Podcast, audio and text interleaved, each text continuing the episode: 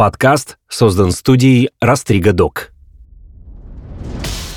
В 9 лет мне признался в любви 18-летний парень двухметрового роста, и я просто, я помню, что я выпала в осадок. На самом деле жертвой буллинга может стать любой. У меня есть подруга, у которой мама ей никогда не говорила, что она красивая. И всегда говорила, что красивая вот соседская девочка. И я априори никому не нравилась. А тут еще я и выросла. Мир, как бы он все время тебе намекает, что ты, прости, ты переросток. Не надо считать, что сравнение это прям плохо. Через сравнение мы понимаем и про себя что-то. Когда я выходила на пляж в купальнике в 11 лет, я испытывала такой стыд, Просто мне хотелось вообще куда-то скукожиться. Надо вмешиваться. Один против толпы не выстоит. Никогда.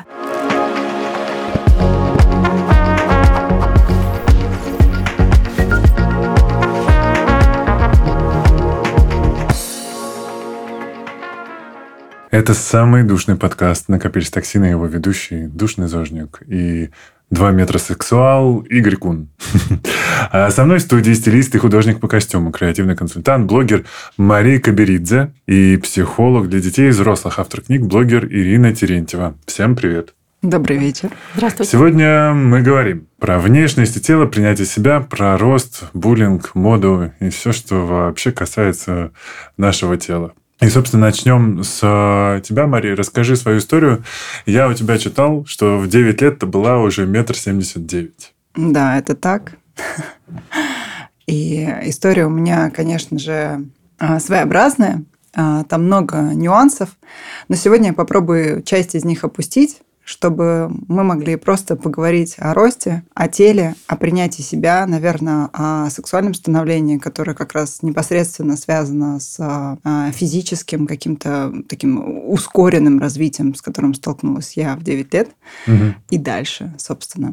В общем, история у меня такая. Я из э, супер любящей семьи. Это, наверное, важно пометить где э, мою внешность культивировали родители с самого детства и все близкие. То есть э, приставка «ты самая красивая» ну, меня преследует до сих пор. Спасибо, родители. Спасибо, мама. А вместе с этим в 9 лет я, собственно, супер быстро выросла. За одно лет я превратилась в метр семьдесят девять а, с женским циклом, со всеми вообще как бы нововведениями более-менее такого подросткового уже тела. И я, конечно, была абсолютно в шоке. А 9 лет – это какой класс школы? Третий. У меня сын как раз ходит. Прекрасно. Вот. Разобрались. Да. А, я могу сказать, что я никогда не пользовалась популярностью у одноклассников. То есть угу. еще в 6 лет я пошла в школу, потом я осталась на второй год. И я всегда была самая высокая, сидела на последней партии. Моя мама меня супер наряжала во всякие там привезенные из-за границы наряды. И я априори никому не нравилась. Mm. А тут еще я и выросла. И тетя Степа это была классическая приставка. Ну, вот с первых, э, ну, наверное, да, вот со второго класса уже это началось. Еще до, до, до 9 лет. Ну, а дальше глобально, наверное, фоном всегда была такая история – тело очень быстро сформировалось, сознание еще детское, а тело тянет как бы уже во взрослый, потому что весь социум меня воспринимал как взрослую. Мне давали 18, мне продавали сигареты, алкоголь, в меня влюблялись. В 9 лет мне признался в любви 18-летний парень двухметрового роста, и я просто, я помню, что я выпала в осадок. Я просто была в шоке, потому что я даже не знала, что ему ответить. Я, ну, в принципе, у меня в моем мире не было м- вот этого нарратива, я не знала, что делать. Я mm-hmm. не была готова к этому. Я была была в полном шоке. Вот. И, собственно, с одной стороны, вот была вот эта история, что я э, еще ребенок, но меня общество воспринимает более взрослый и как будто бы требует от меня соответствующего поведения. А я пытаюсь интуитивно в это подыгрывать. И вторая часть э, этого всего развития э, превратилась в то, что я в какой-то момент в 11 лет, собственно, решила, что все, я взрослая, все мои мечты были связаны с взрослым представлением об образе mm-hmm. жизни. Это сидеть в кафе, курить, болтать, мечтать о Гелендвагене, mm-hmm. условно, да, вот такие мне были интересы, что я могу сказать. Mm-hmm. Выворачиваюсь наизнанку, друзья. Всем привет, это Марика Беридзе. Ничего, нормально, у нас тут постоянно немножечко стриптиз. Ну вот, собственно, он и сейчас и происходит. И, и в какой-то момент я просто начала ну, пытаться взросло одеваться, носить каблуки, потому что mm-hmm. меня уже не интересовало э, соответствие моему возрастному там какому-то сегменту, да, людей, моих одноклассников, все, я, я уже не с ними. Я белая ворона, я это поняла, я не пытаюсь к ним а, вписаться в компанию. И, соответственно, мой интерес переключился на старших людей. Я стала дружить со старшими девочками в старших компаниях. И там себя чувствовать тоже белой вороной, потому что я самая младшая, и об этом практически никто не знает. И вот между такими двумя огнями внутреннего, внешнего и и обратно я, я до сих пор живы, друзья. А ты помнишь реакцию людей? Вот тебе 9, э, ты метр семьдесят девять. Как люди реагировали вокруг? Вот одноклассники, родственники? Я очень хорошо помню летом, потому что это были самые яркие периоды за весь год. Зимой ты, во-первых, одет, ты в школе, ты на рельсах. У нас был водитель, меня забирали, отвозили. То есть шаг влево, шаг вправо. В моем случае, ну, там не было свободы. Вот. А летом я уезжала в Батуми, в родной город моей мамы, и целый город был моим как раз летним лагерем. Я очень хорошо помню, что я выходила на улицу, и все на меня смотрели. Вот это ощущение, что ты идешь по улице и дико напряжен, потому что на тебя пялятся все, провожают взглядом. И вот это вот как бы давление а, со стороны и мужчин, и женщин. То есть женщины просто обсматривают, потому что я по-другому одета, а мужчины просто пялятся. И вот это вот ощущение как бы внутреннего напряжения, даже сейчас говорю, я его очень хорошо вспоминаю, вот, которое ну, не соответствует девятилетнему сознанию. Да? Ты не готов еще встречать эту эм, вот это количество внимания такого характера и с ним как-то его переваривать как минимум, да, и знать, если тебе кто-то к тебе обратился, а ко мне постоянно обращались, могли свистеть, могли сделать комплименты, могли как-то что-нибудь сказать. И я помню вот это вот каменное лицо мое, вот эту защитную маску, в которой, ну, я просто передвигалась как робокоп такой в железной броне внутренней, да, что все, я выхожу на улицу, надо собраться, значит, э, там нет безопасности вот такого плана. Дошла до зоны комфорта, до какой-то точки, все, можно выдохнуть, все, тут все, все свои. Вот, я очень, очень хорошо это помню. И однажды, когда мне предложили э, поучаствовать в показе, mm-hmm. потому что очень высокая, моя мама, по-моему, она мне не разрешила. У нас вообще в семье, то, что я была высокой, как все говорили, ну что ты будешь моделью, а моя мама говорила, нет, конечно, потому что все модели глупые, а моя дочь будет умная, она пойдет в университет. И вот это вот еще странная тема, что почему я не могу быть моделью. Ну, то есть вот какие-то вот такие вот с телом опять связанные непринятия, они, конечно, фоном были. То есть угу. мой рост не был суперсилой, которая сейчас, вот я уже в Париже завтра, да, условно. Нет, он как бы стопорил еще к тому же какие-то моменты. Такое было ощущение. А в школе я просто не помню класс, в котором я вытянулся, но сейчас, когда я уже там все анализировал, это тоже как-то произошло внезапно. Друзья, я метр девяносто шесть сейчас. Это правда. Вот. И я помню, что я из с последнего места на физкультуре в строю переместился на первое. Тоже вот это было тоже так же мега быстро. И, конечно, это не прошло незамеченным, потому что у меня я собрал комбо. Я высокий. У меня, ну, в целом такое вытянутое тело, большой нос, большие глаза. И маленькая фамилия из трех букв. Ну, то есть, типа, комбо. Здесь просто раздолье для детской фантазии было, конечно же. Поэтому вот я помню все, что было с пятого класса и дальше до девятого. После девятого я ушел в колледж.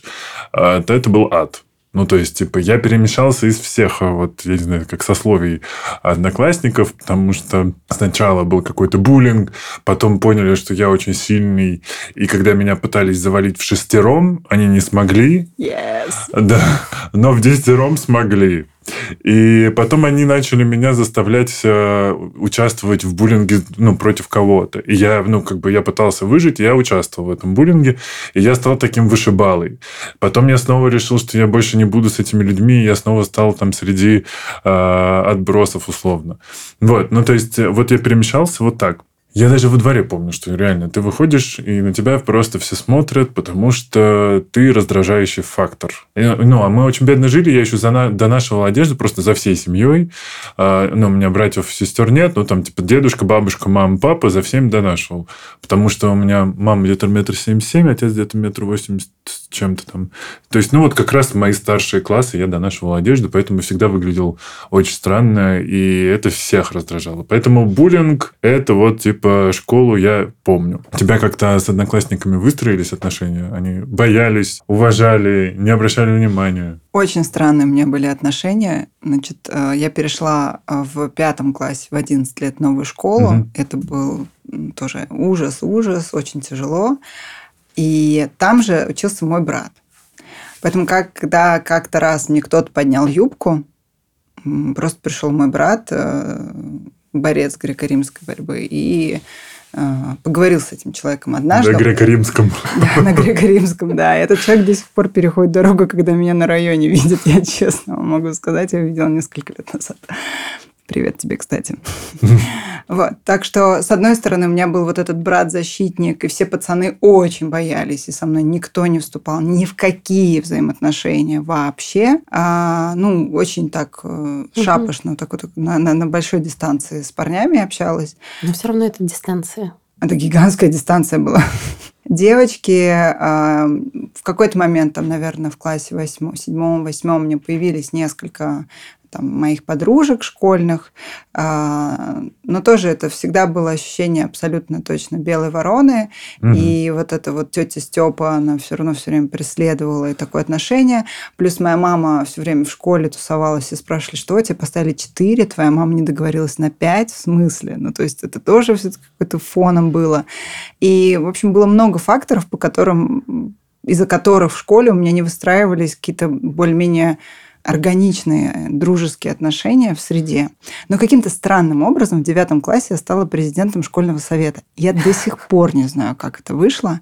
И я стала там организовывать всякие праздники. В общем, у меня какая-то была новая совершенно волна. И девятый, десятый класс, а, а, у нас э, школа была при там, финансовой академии, поэтому девятый, десятый, одиннадцатый – это спецклассы. Туда сливались ученики со всей Москвы, которые хотели поступить э, в академию. Соответственно, пришла новая новая волна людей, которых меня не знала в пятом, шестом и так далее, которые совершенно с другим настроением, такие целеустремленные, собираются поступать, такие юные, успешные, молодые, амбициозные, амбициозные да. дети. И я, в общем-то, с ними как-то совершенно по-новому стала существовать. Поэтому вот какие-то такие были разные этапы. Угу. Ирина, угу. ваш выход. Угу. нам, нужно, нам нужно помочь э, хотя бы как-то разобраться в теме буллинга.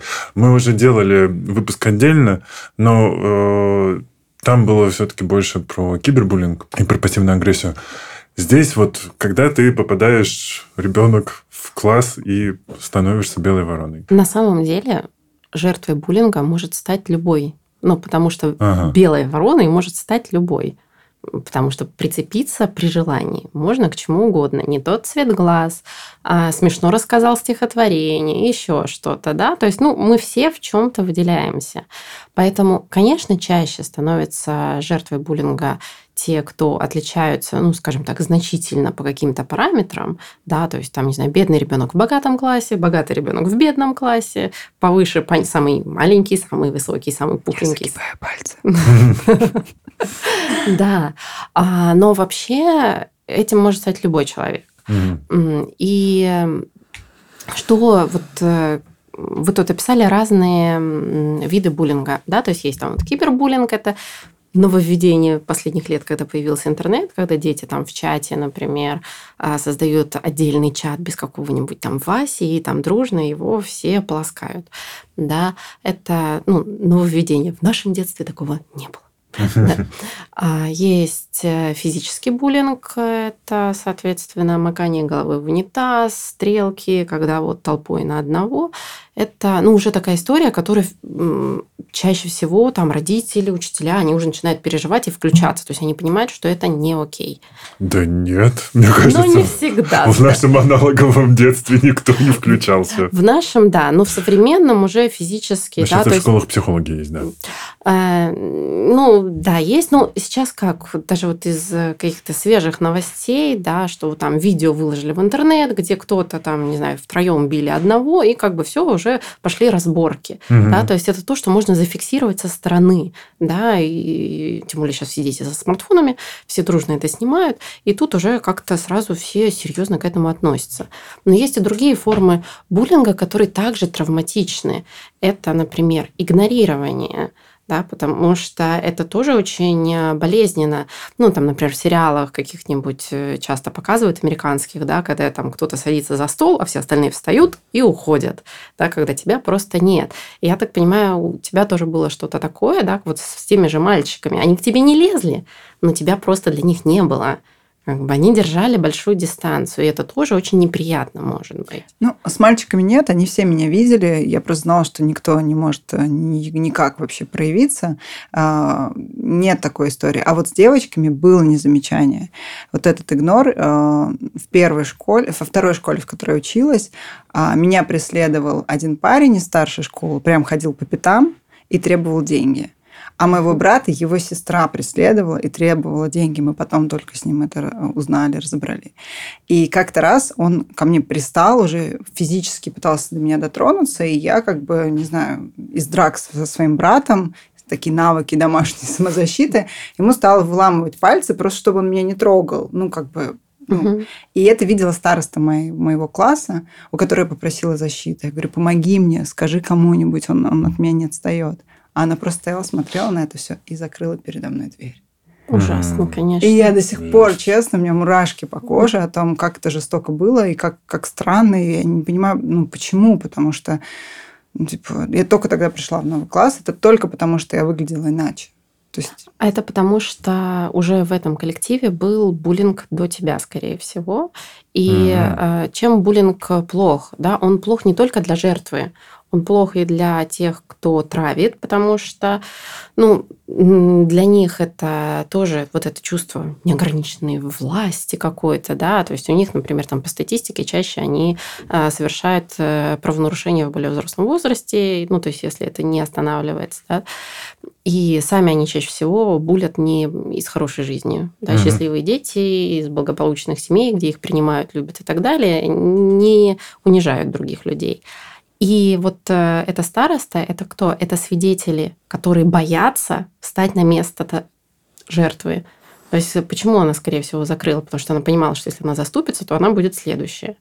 Да? И это тоже, получается, все эти свидетели, а это большинство, собственно, mm-hmm. в классе свидетели, они боятся, ну, то есть тут конфликт. С одной стороны, я боюсь, что в следующий раз вломят мне, а с другой стороны, я чувствую себя как? Я понимаю, что это неправильно, мне стыдно, да, я чувствую себя виноватым, я чувствую себя трусом, да, и ты вот в этом находишься, ну, там, полдня, пока ты в школе. То есть буллинг отравляет комьюнити вообще? Полностью все. А мы можем представить такой класс, где все друг друга уважают, не приступают личные границы, радуются и говорят, какой классный, уникальный ты человек.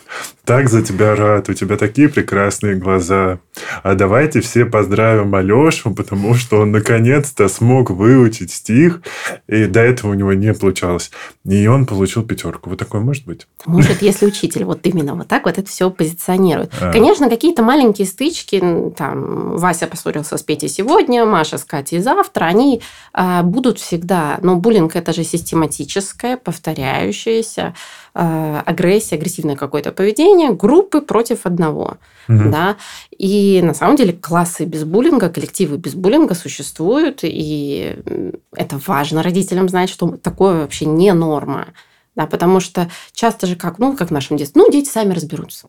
Да-да. Да, ну что там, ну, поссорились, помирятся, разберутся. А тут очень важно родителям понимать вот эти критерии, что если это не один против одного, если это группа против одного, если это постоянный, повторяющийся, то надо вмешиваться. Один против толпы не выстоит никогда.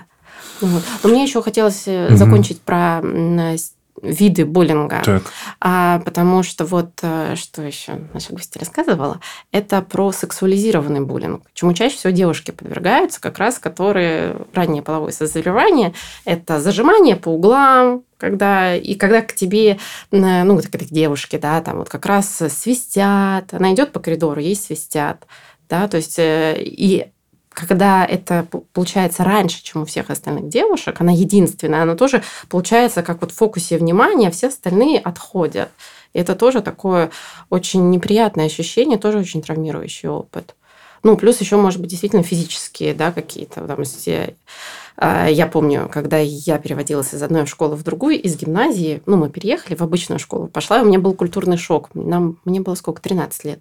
Ну, то есть уже половое созревание начинается, у кого-то там вырастает э, грудь, да, там, например. И у меня был шок от того, что там девочку, трое мальчиков в углу лапают.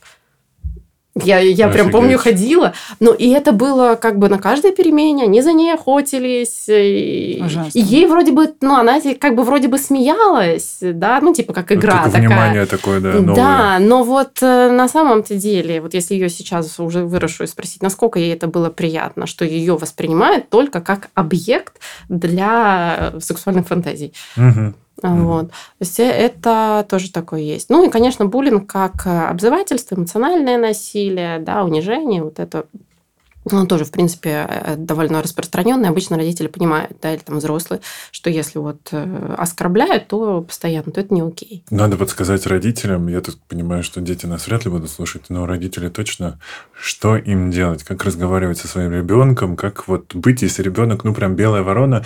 И, ну, наверное, родители все-таки понимают, что, типа, ну, вот, я не знаю, мои на самом деле понимали или нет, э, что я выделяюсь тут еще как бы вопросы, да. Но в целом сейчас у нас все-таки осознанность общества повыше. Как, на каком языке говорить? Что подсказать?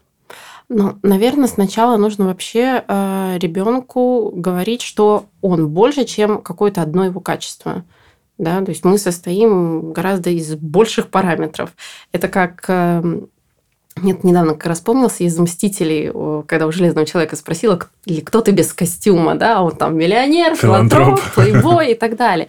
Да, то есть вот кто ты, вот там, помимо там своего роста, да, то есть, ну, как бы ты же еще там, не знаю, умница, красавица с кучей таких-то, таких-то интересов, навыков и так далее. Да, то есть расширять, что ты не только какая-то твоя особенность, у тебя есть много всего.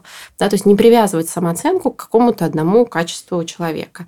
Ну, то есть это важно да, а, ну, особенно если мы говорим про внешность, причем тут даже фишка такая, что если ребенку говорят там, например, ты такая красавица и больше ничего, да, то есть, ну, вроде бы же хвалят, не ругают, не говорят, что там у тебя там уши кривые, ноги колесом и так далее, да, то есть говорят красавица.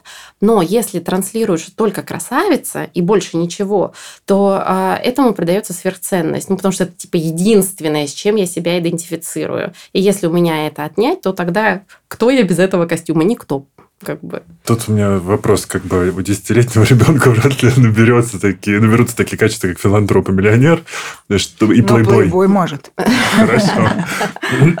Как ему э, еще как-то, что, что, что а сюда просто можно... по навыкам, по навыкам, по интересам. Там, ты любишь, не знаю, Математику, хоккей, футбол, плавание, ну да. математику. У тебя получается быстро читать, да, или, но медленно считать, это окей. Есть а, вообще, ну вот для детей хорошая метафора, для взрослых, кстати, тоже, да, наша самооценка как э, цветочек, ромашка, да, есть сердцевинка, это представление о себе, что я окей, я в порядке, и вот эти лепесточки, это как раз наши маленькие-маленькие представления о себе. Там я быстро бегаю, я э, хороший друг, я честный, я добрый, я... Люблю читать. И да, так и так далее. И вот, вот это вот, это можно даже прям визуализировать. Ну, там, клеить. Есть техника, называется или солнышко, или та же ромашка, да, когда вот рисует там серединка это ребенок, и вот наклеиваем туда вот эти качества, которые сам ребенок хочет писать. Прикольно. Родители туда добавлять. Это, знаете, как такая доска почета, Мгм, да, мгм. вот, получается. Вешаем где-нибудь над, над кроватью, над рабочим столом, и радует глаз, и поднимает самооценку. Классно, да. А э, что происходит, если родители всегда говорят, что ты потрясающий, а вот в классе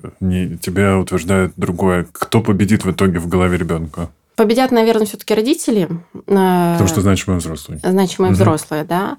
Вот, но надо понимать, что наша самооценка, она все-таки многофакторная, да, то есть есть вот это э, глубинное представление о себе, что я окей, но если мне постоянно, я нахожусь в травматичной ситуации, где меня обесценивают, где мне говорят, что я не в порядке, что я там, не знаю, тупой, к примеру, да, вот, то я постепенно начну в это верить. И если родители видят, что ребенок стал жертвой травли, да, давайте вот прям, может, как алгоритм, да, а, там, например, вот обзывательств, еще, ну, то есть без физического, к примеру, ну, потому что физическое, оно обычно идет после эмоционального, да, то есть после обзывательства, это уже когда руки совсем распускаются, дети видят, чувствуют безнаказанность, они дальше идут уже в физическую агрессию. И когда ребенок, ну, вообще с ребенком надо разговаривать, да, чтобы понимать, а что у него происходит в классе. Словами через рот. Да, словами через рот, и не просто, а как дела, да, а вот прям, а ты сегодня с Пашей играл, а во что играл? А Федя что сегодня делал, да, в классе. Ну, то есть как бы не такими завалированными, там, типа, с кем ты сегодня сидел там в столовой, а с кем за партой сидел, да, то есть когда ребенок, ну, может сказать, что а я ни с кем не сидел, и там сегодня окей, потом на следующий раз опять ни с кем не сидел, и уже как бы родители в копилочку понимают, что что-то не то, да, то есть ни, ни с кем не общается, по ходу ребенок. Или, ну, если ребенок жалуется, напрямую говорит, что его обзывают, первое, что надо делать, это поговорить с учителем, на самом деле. Не с родителями других детей, а потому что, ну, во-первых, вы не знаете, что там за родители, и они могут э, наоборот, там, накрутить своих детей на дополнительную еще агрессию к вашему, и только как бы конфликт еще больше разгорится. А мы разговариваем с учителем и смотрим на его реакцию. Если учитель э, грамотный, да, то он не скажет, дети разберутся. Mm-hmm. Да, он возьмет как минимум на карандаш, скажет, я посмотрю, я поговорю, да, и э, уже там даст вам через какое-то время вам обратную связь. Если вы видите, что учитель говорит вам типа, ой, родители, вы тут воду мне не мутите, дети сами разберутся, что вы тут гоните, ну, скорее всего, э, стоит присмотреться к смене как минимум класса. Mm-hmm. Да, можно, если вы видите, что это действительно прям проблема, ну, не только какая-то зачаточная вот вещь, а прям проблема уже, да, то, соответственно, вы идете к директору, говорите, вот такая-то ситуация. Ну, потому что сейчас даже есть проект, там, например, травли нет, которые угу. они могут приезжать в школы, проводить мероприятия различные, чтобы детей сплачивать. Да, то есть не консультацию можно взять. А... Ну, да, сейчас еще и учителя там под прицелом везде камеры, поэтому да, это вот... Э, ну, казалось бы, да. То есть, и если вы видите, что тут и учитель, и директор шлют вас лесом, да, говорят, ну... И забивают вам стрелку. Ну, слушайте, я тут э, недавно как раз э, читала истории, и там, да, то есть прям как бы вполне, ну, может быть, не в крупных городах, да, в каких-то маленьких. Ну, типа, что вы нам тут мешаете, путаете вообще и даже, наоборот, поддерживают. Понимаете, сами учителя часто могут начинать травлю, когда, например, есть ребенок, который себя плохо ведет, ну, например, там с СДВГ, да, он гиперактивный, он неудобный, он э, все время ерзает, э, не знаю, вскакивает, ему тяжело сидеть, он балуется и так далее. Вот. Но когда, если учитель говорит детям прямым классом, не дружите с Петей, он немножко того. Ну, что Сажает делают... его пос... на последнюю парту. Да, что делают послушные дети? Они говорятся, дальше они как бы все, Петю исключают и начинают его травить. Кстати, про переход в другую школу я помню, как реально это обнуляет. Я да. перешел в колледж, и там все, что было до, вообще никого не волновало, потому что потом выяснилось, что я задрот, и очень классно учусь. А вот, и а, я также последний класс в школе сидел на последней партии, и это считалось ссылкой для вот идиотов, типа. Да. А потом, хоп, и колледж колледж все резко выпрыгнул. Да, поэтому очень часто именно смена коллектива, да, это та история, которая помогает справиться. Ты можешь начать с чистого листа, и если там еще опять вот как коллектив, да, амбициозные какие-то ребята, которым э, интересно, то, пожалуйста, и все меняется, и все нормально. Угу. Мари, кто у тебя в том возрасте, э, вот в подростковом, был кумиром? Помнишь? Кто, кто висел у тебя на стенах, если было такое? Слушай, ну я из э, православной семьи. Угу. Не создай себе кумира, это я с детства знаю, поэтому у меня не было кумиров. А... Но ты были мысли о том, что, э, допустим, ты хочешь какое-то другое тело, что ты его не готова была принять? Такое было? Вообще нет. Вообще хм. нет. А, вот это было всегда, но я думаю, что это благодаря большой поддержки моей мамы угу. и всех близких семьи, которые постоянно меня купали в любви, внимании, восхищении, поощрении моих качеств. То есть это было постоянно, и то, что и умное, и красивое, и когда ну, давали слово говорить, то есть давали пространство быть. Э. И у меня была странная контрастная жизнь, вообще всю жизнь. У родителей э, было очень много друзей с детьми, и нас всех вместе сваливали в кучу, и все праздники, все выходные мы проводили в своей компании. Поэтому в школе я не так нуждалась в друзьях. Они у меня всегда были где-то mm. там, сзади, uh-huh. в семейной тусовке. И я всегда была как бы со своим таким багажом поддержки. И школа это было такое временное мучение, которое мне надо быстро прожить и отсюда быстро уйти, а лучше прогулять уроки и пойти в кино и гулять. Вот это, кстати, прости, что перебиваю, это вот как раз про какую-то зону успеха, зону комфорта. То что даже если ребенку в школе, например, некомфортно, он... Э, у меня, кстати, был мальчик, э, клиент, ему было 11 лет, и он как раз жаловался, он очень умный был, он типа, мне не с чем с ними разговаривать. Ну, вот они, типа, у них вот еще там какие-нибудь Майнкрафт, это, это, это, а он тут сам себе на iPhone заработал. Понимаете? Ну, вот. А как раз коллектив, где тебе хорошо, какая-то зона успеха, она компенсирует, она вот дает прям очень большую поддержку. Поэтому часто бывает, например, ребенок в школе, да, он там типа дурачок, его как-то вот так вот э, к нему относится, но при этом, не знаю, он ходит на спорт, и там он успешен, там у него своя тусовка, и ему комфортно, ему спокойно, его это не сильно-то и беспокоит на самом деле, что в школе mm-hmm. что-то не так. Но вернувшись к твоему вопросу, я собирала фотки Spice Girls ага. и фанатела от принцессы Дианы. И вчера мне делали какой-то психологический расклад, и девочка сказала, что у меня здесь принцесса Диана какие-то одинаковые звезды. И я вчера подумала, вау, как приятно. Ну, это было сильно стайлиш так. А, ну, у меня, конечно, другая история, потому что уже тогда появлялась эта нарочитая маскулинность и э, идеальные тела везде вокруг. А, а меня еще отдали на плавание, поэтому... А я в какое-то время еще был полноват в школе, потому что ну, как бы бедные семьи живут на углеводах. Поэтому довольно быстро раскабанел. И это, конечно, отдельная была еще песня про то, как я выгляжу. Но у меня есть подруга, у которой мама ей никогда не говорила, что она красивая. И всегда говорила, что красивая вот соседская девочка. И все комплименты сыпались на эту соседскую девочку. А вот это, откуда берется это сравнение с другими, и как оно отражается потом на жизни? Ребенка. Оно у меня тоже, кстати, было. О. Это как какая-то привычка, это какой-то аксессуар у родителей. Короче, сын маминой подруги, да. вот это вот все, это оттуда. Ну, опять-таки, у наших родителей это от их родителей, да, то есть это же они не изобрели, да, это какой-то стереотип, который повторяется раз за разом. И вот это вот сравнение же часто многие родители думают, что тем самым они мотивируют ребенка каким-то mm. успехом. Ну, что там вот, а вот э, сын маминой подруги хорошо учится, учится, может быть, и ты тоже уже, да, но, но на самом деле это не работает, и наоборот, угу. хуже делает, а, только понижает самооценку, убивает мотивацию и так далее.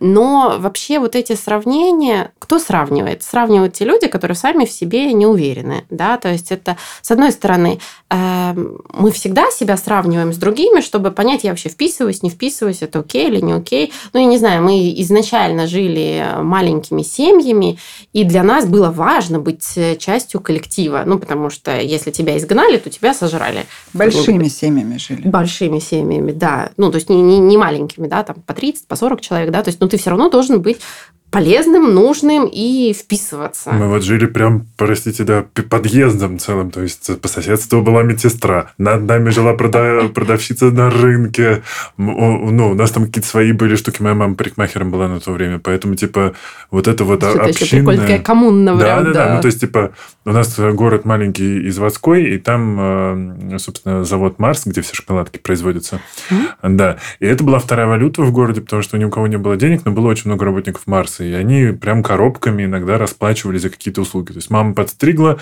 нам коробка сникерсов. И вот так это вот в городе все жили, да. А ты их сейчас ешь? Нет. Уже лет 10 нет. Неудивительно. Не, на самом деле не ем просто потому, что слежу за здоровьем скорее. Я же душный зожник. Так, но мне интересна природа сравнения. Мы же это, это же сейчас еще соцсетями подхлестывается. И каждый раз э, сырники в Инстаграме лучше, чем твои, и у пресса больше кубиков. Угу. А у тебя все еще не 12. Ну, это же не только сейчас появилось. То есть, это было всегда. Да, да, да, да, да. И сейчас, кстати, наоборот, мне кажется, немножко становится лучше. Ну, там, боди-позитив, боди-нейтральность, какие-то такие направления. И, опять-таки, если раньше был какой-то один образ, э, которому надо было соответствовать, какой-то эталон, да, то сейчас ты можешь выбрать эталоны. Ну, да. да. Эталонов стало чуть больше. Да, их стало чуть больше, но они все равно есть. Да, но это какой-то такой переходный, наверное, период, я надеюсь. А, и можно выбрать эталон под себя, что как бы радует на mm-hmm. самом деле, да. То есть ты можешь выбрать, куда ты больше всего вписываешься. И, ну, там, например, те же подростки, они все, все равно же пробуют себя по-разному. Они смотрят там разные субкультуры, разные вот эти как раз эталоны. Да, вот а я вот так, я не знаю, я как год, я как зожник, я еще кто-нибудь, да, там бодипозитив. Сегодня я, не знаю, отращиваю подмышки, например. Да. Это просто хочется присоединиться к какой-то группе, да, чтобы, чтобы не быть понять, оторванным. Э, чтобы понять, оно мне подходит или не подходит. Это как примерить на себя одежду и посмотреть, она мне идет, не идет, мне нравится в ней, комфортно, некомфортно, mm-hmm. да. И Опять-таки, тут как бы я себя и сравниваю с ними. И, то есть тут такой, не надо считать, что сравнение это прям плохо. Через сравнение мы понимаем и про себя что-то. Я вот почему. То есть главное не, не загнаться в этом сравнении, а все-таки примерить и понять, как тебе с этим. Откликается, не откликается. Я, может быть, у них что-нибудь возьму, а угу. что-нибудь скажу, мне это не подходит, да, я скажу, мне это не надо. Вот. А с другой стороны, проблема-то когда начинается? Когда я все время сравниваю не в свою сторону, ну, не в свою пользу, да, что у всех лучше, а я постоянно постоянно что-нибудь не дотягиваю, я недостаточно умная, недостаточно красивая, недостаточно еще что-нибудь. Вот. И вот это, когда это преследует, это уже, конечно, проблема. А как пережить это человеку, вот, может быть, немножко разруливаю в другую сторону, вы меня остановите, а как пережить человеку, которого родители всегда сравнивали с другими угу. детьми не в пользу своего ребенка? Сейчас уже, будучи взрослыми, если кто-то нас слушает, это же можно проработать самому? Просто я... Психотерапия. Вот, да. У меня просто вот эта подруга, я прям каждый раз, когда вижу ее маму, и когда я слышу, как она спрашивает ее мнение о чем-либо, мама продолжает не говорить о том, что, типа, да, у тебя лучший муж, у тебя лучшие дети, у тебя там самый красивый дом. Она продолжает. Она продолжает гнуть линию, что, ну, можно было бы вот так. Ну, как-то вот, типа, вот не то, не дотянула. И просто каждый раз чуть-чуть. Ну, и... Это надо с мамой это, ну, с мамой бесполезно. Ну, то есть, если с у человека внутренней. нет желания, да, с внутренней мамой, да, то есть, это надо признать, что это очень больно просто признать, что моя мама никогда не скажет мне, что я красивая, что она меня любит и что она мной гордится. Угу. Да, то есть, э, прожить, проплакать это, да, ну, то есть, это как бы потерять эту надежду и отпустить ее, и тогда можно будет уже строить что-то на основании своего внутреннего стержня. Еще немножко про спорт и детство, и не детство. Как было у тебя? Потому что меня отдали в плавание и игре на баян. Хотя все, конечно же, спрашивали все время длинные пальцы. Клавишник, э, баскетболист, волейболист. Э, и вот вот, типа, все не так. Плаванием, как бы, я прекрасно, ну, как бы, тогда не любил, сейчас к плаванию прекрасно отношусь. И у тебя были какие-то такие подгоны э, под шаблоны? Весь мой набор проговорил, кроме баян. Так. А, моя мама меня заставляла играть на фортепиано. Mm. Я это просто ненавидела, засыпала на занятиях. Э, я ходила на баскетбол, естественно, наш школьный физрук требовал, чтобы я играла в баскетбол и везде ездила на соревнования. А я не любила потеть. То есть вот все физическое, бежать, быть с отдышкой, э, потеть, проявлять вообще тело, я была вообще не готова. Ого, какой блок был. Да, ну, он до сих пор у меня есть, если честно. Я до сих пор с этим совсем работаю. У меня страшная психосоматика. Мне сразу тело просто там бум, вот сейчас в моем уже взрослом теле. И тогда э, в какой-то момент я договорилась, ну так, договорилась с нашим учителем, можно я не буду бегать. Бегать это не мое. Я элегантная девушка. Люблю променад. И все бежали, а я в конце как бы всей вереницы медленно, прогулочным шагом гуляла по парку. Потому что мой брат был что там, капитаном сборной Москвы по греко-римской борьбе. И он мне говорил, ну, твой брат за тебя отбегает. Я говорила, спасибо. И вот такая была у меня физкультура. В волейбол я не играла, мне казалось, это больно. Мяч так сильно бьет по телу, по рукам. Еще не туда прилетит. Мне страшно, берите этот мяч. А, страшно было. Баскетбол меня тоже раздражал. Перепрыгивать через козла мне казалось вообще не элегантно. Вот у меня тогда были супер высокие понятия об элегантности и женском, как бы, в принципе, женской хореографии в быту. Может быть, это как раз от принцессы Дианы. Да, я тоже хотела сказать. Спасибо, друзья, спасибо, спасибо. Я думаю, что это все связано как раз а, вот с этим блоком на тело. Э, когда я выходила на пляж в купальнике в 11 лет, я испытывала такой стыд, просто мне хотелось вообще куда-то скукожиться. Вот это mm-hmm. вот такое постоянное было ощущение. На всех фотках, где я в купальнике в детстве, я сижу вот так зажав живот и вообще вот как-то спрятавшись, чтобы только ничего не было видно, что у меня еще бедра, у меня такая еще фигура, что у меня узкая талия, широкие бедра, типа такое все женское, когда иду, меня все такое вау-вау, все движения очень яркие. И я просто, я ходила на грузинские традиционные танцы и училась не шевелить тазом и пыталась пыталась ходить так по улице, чтобы у меня не было вот этой походки.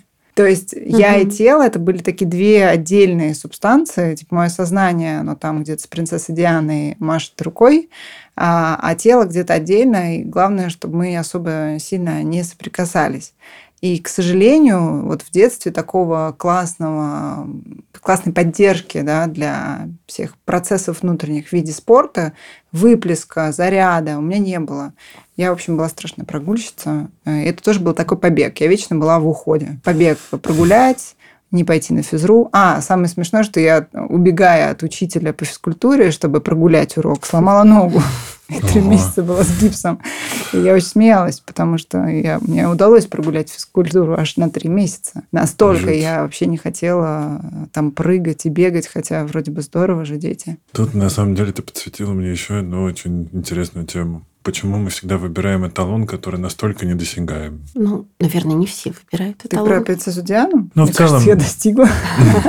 Не, я имею в виду, что вот тогда, когда у тебя переходный вот этот возраст, ты понимаешь, что ты немножко не соответствуешь. Ну, вот я тоже понимаю про себя.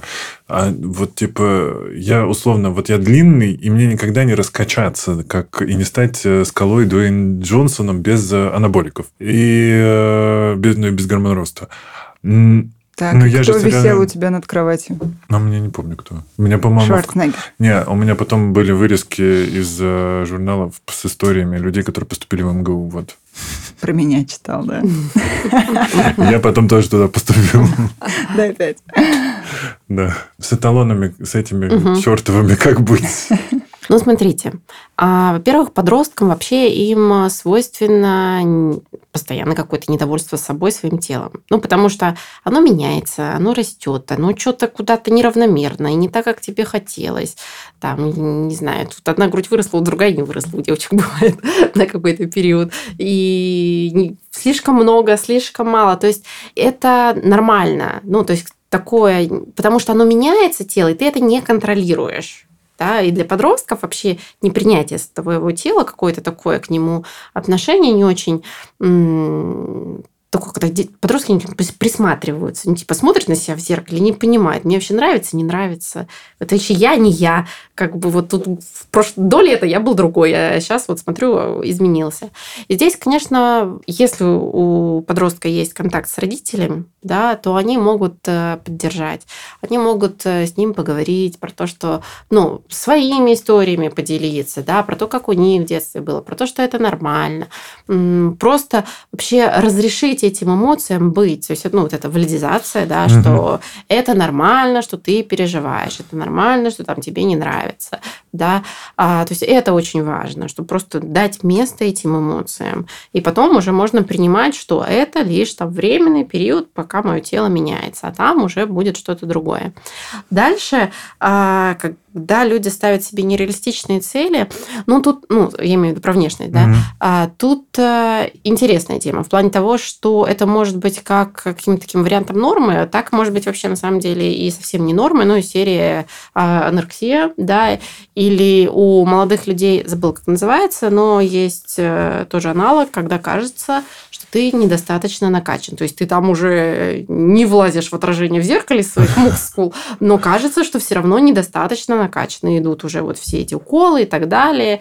И, но все равно этого недостаточно. Ну, так же, как анорексия всегда недостаточно, mm-hmm. да, что ты недостаточно стройный, а тут у мужчин э, наоборот, да, недостаточно раскачанный. И тогда, соответственно, ну, как бы надо уже специалистам да, обращаться. Mm-hmm. Но между как бы нормой и патологией есть же огромное количество вот этих промежуточных вариантов, когда э, выбирая какой-то образец для подражания, часто же подросток, он выбирает не только внешность, он выбирает то, что этому сопутствует. Ну, успех, э, не знаю, миллионы поклонников, mm. принц, идет же так, к принцессе, придачу. Принц идет вообще-то.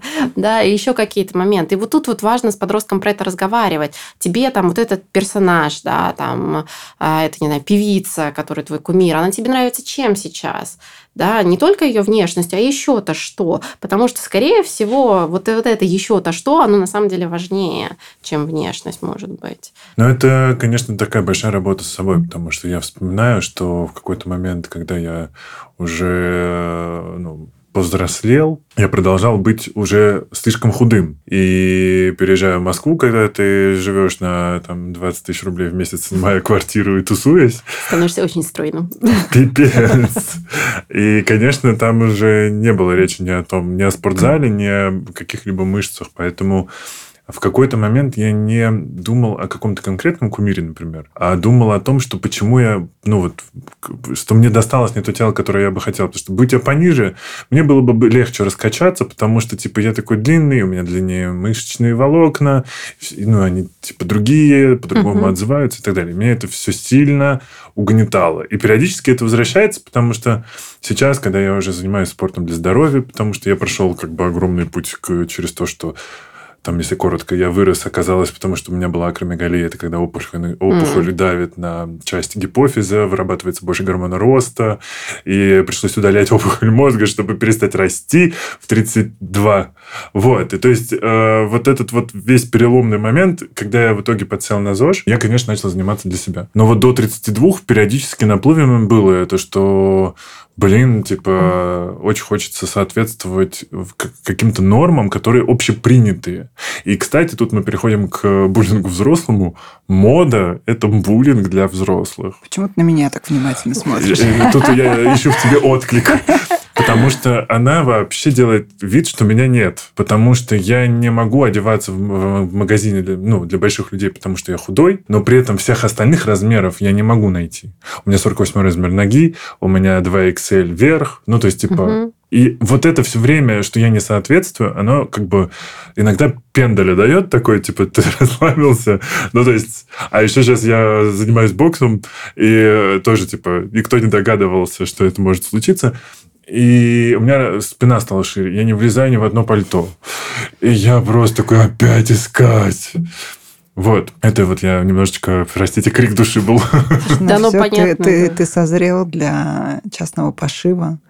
Не, я пока еще созрел для оверсайза. Ты знаешь, я сейчас вспомнила твой вопрос про другое тело. И после твоей истории я поняла, что да, Конечно, да, у меня было такое. Я очень хорошо помню, что именно когда я начала там обращать внимание на мальчиков, такие первые влюбленности, а, конечно, мне было ощущение, что, наверное, мне нужен возлюбленный, очень высокий парень. И у меня было такое представление, что, а, ну, во-первых, не было таких высоких, ну, то есть они были, но их было очень немного, и не обязательно, что была симпатия. Вот, ты в другом городе жил, мы не пересекались. Но главное, что я очень хорошо помню, и оно меня до сих пор преследует. Я иногда завидую девушкам, которые метр семьдесят. Вот этот рост мне очень нравился, потому что парень такой приобнимет, и ты под крылом. А еще и на каблуках смогла выйти на свидание. И все еще у него под крылом, и ты все еще такая маленькая, хрупкая, рядом такой большой классный парень, он тебя так приобнял, и ты идешь, и все на тебе классно сидит. И, конечно, твой размер обуви, все туфли, которые мне нравились, 41 не было. То есть 41 я очень давно ношу, mm-hmm. очень сильно давно, а уже и 42. И, э, собственно, вот эта картинка, что я хотела бы быть куколкой, чтобы мужчина рядом был выше и приобнял mm-hmm. так под крыло, это, конечно, была моя очень долгая большая такая, что, не знаю, как назвать даже. Мечта. Ну, мечта, да-да-да. Представление о том, как это было бы идеально. Но у меня не будет. Вот, мне кажется... Вот, вот это вот, так, да. когда э, произошло вот понимание, что так не будет, и жизнь на этом не закончилась.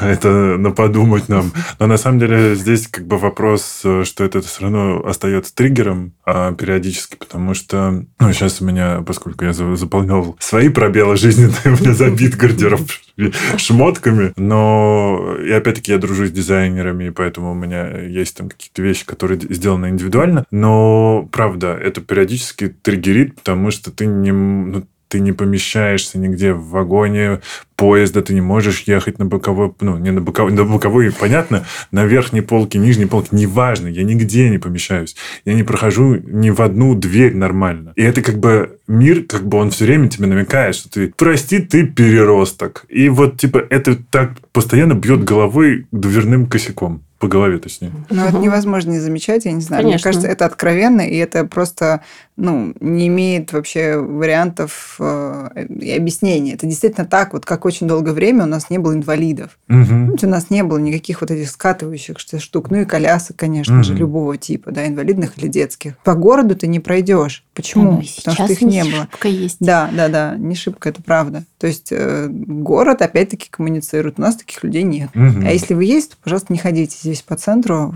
в, в принципе, вообще. Но опять-таки, вот этот город это кто? Да, то есть это те, кто делают эти стандарты. И здесь, э, ну, во-первых, можно позволять себе злиться, почему нет? Бы Это нормально, что неприятно биться головой постоянно. Это вполне логично, что это злит, и просто разрешать себе эти эмоции. Это тоже как бы важно. Ну вот. А так, э, Ну, Это работа с собой, в общем, потому что... по сути, да. Ну, не, ну, конечно, можно Давайте инициативу какую-нибудь, да.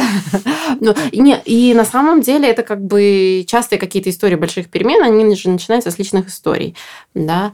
А когда у кого-то что-то лично болело, нашлись э, соратники, и вот они что-то поменяли. Ну, Вот. Насколько это там реалистично в нашей стране, например, и в мире вообще в целом. Но мода, она, да, она же... Ну, надо понимать же, что мода – это все-таки продажи, это бизнес, да.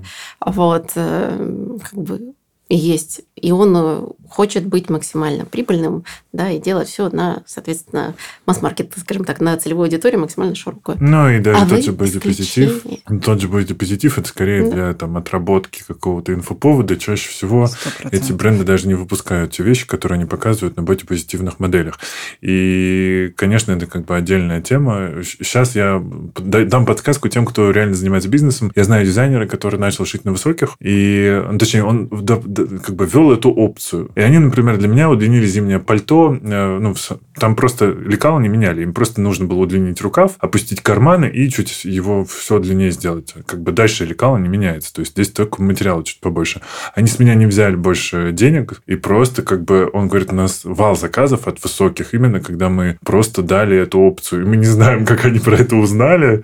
Какое-то радио... Сарафанное, видимо, Да. радио, да, включилось. Высота FM. И он говорит, это правда очень круто, что... Точнее, круто, что они развернулись в нашу сторону, а он офигевает, что это, оказывается, не занятая ниша. Ну вот я совсем недавно а, снималась в спортивном костюме бренда М. для высоких, для девочек. Девушка моя, приятельница, которая это все делала, она меня спрашивала, ну что, как тебе, как тебе, смотри, рукав длинный. А я понимаю, что у меня параметры, я не такая высокая, я метр восемьдесят один сейчас, да, и у меня все там длина ног, туловищ, рук, они достаточно обычные, мне все, все нормально сидит. Единственная была проблема, что я выросла в 9 лет, а не, ну, как, как некоторые. Вот, соответственно, вот эта история с э, удлиненными всеми параметрами, да, а сейчас она вообще, как-то, мне кажется, сглаживается, потому что вот тот самый тренд на оверсайз Мгм. и на очень длинное пальто, которое мало кто хочет носить, это неудобно, это только модники и те, кто понимает, а как раз для ультравысоких э, людей, Да-да-да. ме- метр восемьдесят шесть и выше, это просто будет нормальное пальто. Нет? Да, я- у меня пол гардероба российские дизайнеры и российские бренды, потому что они вот в, в теме. А Что касается моды, кстати, я знаю, что агентства, они берут э, по определенным параметрам, и это тоже такое, типа, ты, ты когда в меня тоже тыкали пальцем, да, ты, ты, наверное, модель, и со мной девочки так знакомились. По факту-то, на самом деле, в агентство фиг попадешь, там еще 500 миллионов тысяч параметров, и высоким это не... Ну, если ты высокий, это не определяет тебя реально. Как и не определяет, что ты будешь баскетболистом. Еще одна моя боль, это... Я забываю, как это называется. Когда тоже про тело говорят, э, что вот у тебя такой... Вот, ну, такие параметры, ты был бы идеальным, не знаю, тебе говорили или нет, идеальным пловцом, идеальным баскетболистом, идеальным волейболистом. И сейчас еще, оказывается, и боксером тоже было бы, был бы идеальным, потому что у меня размах там э, из Китая рука летит, и это типа очень, ну и там, и- ну я высокий, быстро отскакиваю и так далее. Вот. И вот это вот навешивание, я помню, что я из-за этого бросил плавание, потому что что мне тоже все время говорили, да один грибок, и ты уже на другой стороне бассейна. И я сразу же уходил, как только тренер или кто-то мне говорили, что вот, типа, твое тело прям чемпионское. Это какое-то обесценивание личности, как будто Вот. есть твое тело, но нет тебя как человека в нем. Мгм, мгм. Это Я все время думал, да. как это назвать, и, искал проблемы в себе, что это я бегу от ответственности. Но потом я подумал, ну, ну, она же не моя, я же не просил такое тело. Это не обязательно, я- что я должен... Почему ты так думаешь? Слушай, у меня-то вообще вопросики. Если я должен был быть, может быть, метр восемьдесят, а вымахал. Тут же непонятно, это все гормон роста. Нет, это, это не все гормон, это судьба. Давайте обсудим прошлые жизни. Что ты там натворил? На Не дорос. Ты просто тянулся на верхнюю полку за книгой в прошлой жизни. И вот в этой жизни дотянулся. Сторонники психосоматики мне сказали, что, Игорь, возможно, ты в том возрасте, когда ты вытянулся, очень хотел быть взрослым, большим и сильным. Вспомни типа ситуации, которые тебя окружали, возможно, они повлияли так. Доказательная психотерапия. я до сих пор сожгла. Да-да. Я до сих пор а, уверена абсолютно верю в то, что мой цвет глаз поменялся, когда я очень долго об этом мечтала. М. У меня были карие, я мечтала, чтобы были зеленые. Я долго смотрела в зеркало и говорила, хоть бы были зеленые, хоть бы. И у меня сейчас зеленые глаза. А мне это э, по поводу доказательной медицины, мне это сказали на УЗИ. То есть, когда, ну, не на, да, на УЗИ, когда надо было ложиться в больницу и собирать все анализы, меня спросили, а что за операция, естественно, всем любопытно, а у меня там редкое, это орфанное заболевание. И когда я начал рассказывать, все таки ну, это вы вспомните какую-нибудь ситуацию в жизни, сто, сто процентов у вас вот... Ну, Без комментариев оставим, да? Ну что, э, я э, переживаю, что, может быть, мы не дали каких-то советов э, людям. Мария, давай с тебя начнем про принятие себя и своего тела. Я сейчас вспоминаю, когда я прекратила думать о том, что я хочу другое тело, и там вот эти картинки, все установки, я маленькая, большой рядом парень, вот это все. Я вспомнила. Моя мама тратила много времени, обычно за завтраками, чтобы со мной разговаривать. Она не разбирала вот эти все школьные истории, хотя, может быть, и это тоже было. Но она много давала ценностного такого про жизнь, всякие свои там, ну, из опыта. И вот этот постоянный в семье ориентир на духовный рост, на духовные ценности, который у меня был, в какой-то момент э, вытеснил ли вот эти физические, скажем так, ну, ценности, что вот он надо быть маленькой или не маленькой, вот эти вот какие-то из формы, да, к сути. А я помню, помню, что в какой-то момент я поняла, что просто нужно встретить своего человека и быть открытым к тому, что он может быть вообще как угодно выглядеть. Но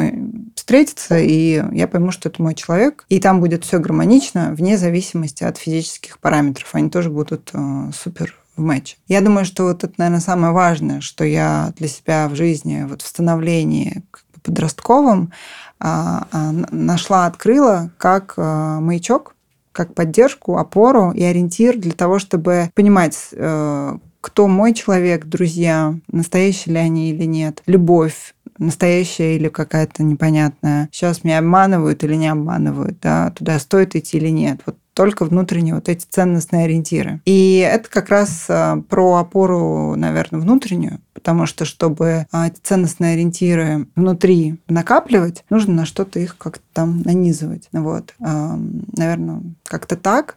Я думаю, что это очень важно. И отдельно хочу еще раз и вообще миллион раз поблагодарить мою маму, которая, несмотря на то, что сравнивала меня с другой девочкой, а, которую я тоже очень люблю, но она страшно меня бесила, да, а, несмотря даже вот на это, да, чем мама условно грешила, скажем так, да, она настолько много меня поддерживала и хвалила, что это прям была пот- потрясающая подушка безопасности. И вот все, что мы сегодня проговорили, чем я поделилась, что звучит как иногда, ну, со стороны немножечко спуки, ну, это прям, ну, как бы вау. А, И, и тяжело вспоминать в том числе. Прошло менее травматично, чем могло бы из-за этой поддержки. Так что маме спасибо. Мама, спасибо тебе большое. Да, и спасибо ей. Ирина. А мне хочется поддержать тех родителей, которые не умеют разговаривать со своими детьми, потому что, например, с ними не разговаривали, да, но они очень хотят, но у них получается коряво, да, то есть, ну, Мгм. ко мне часто как раз с этим же приходят, а, и что можно взять родителям за основу, можно взять литературу, потому что, ну, как бы это такой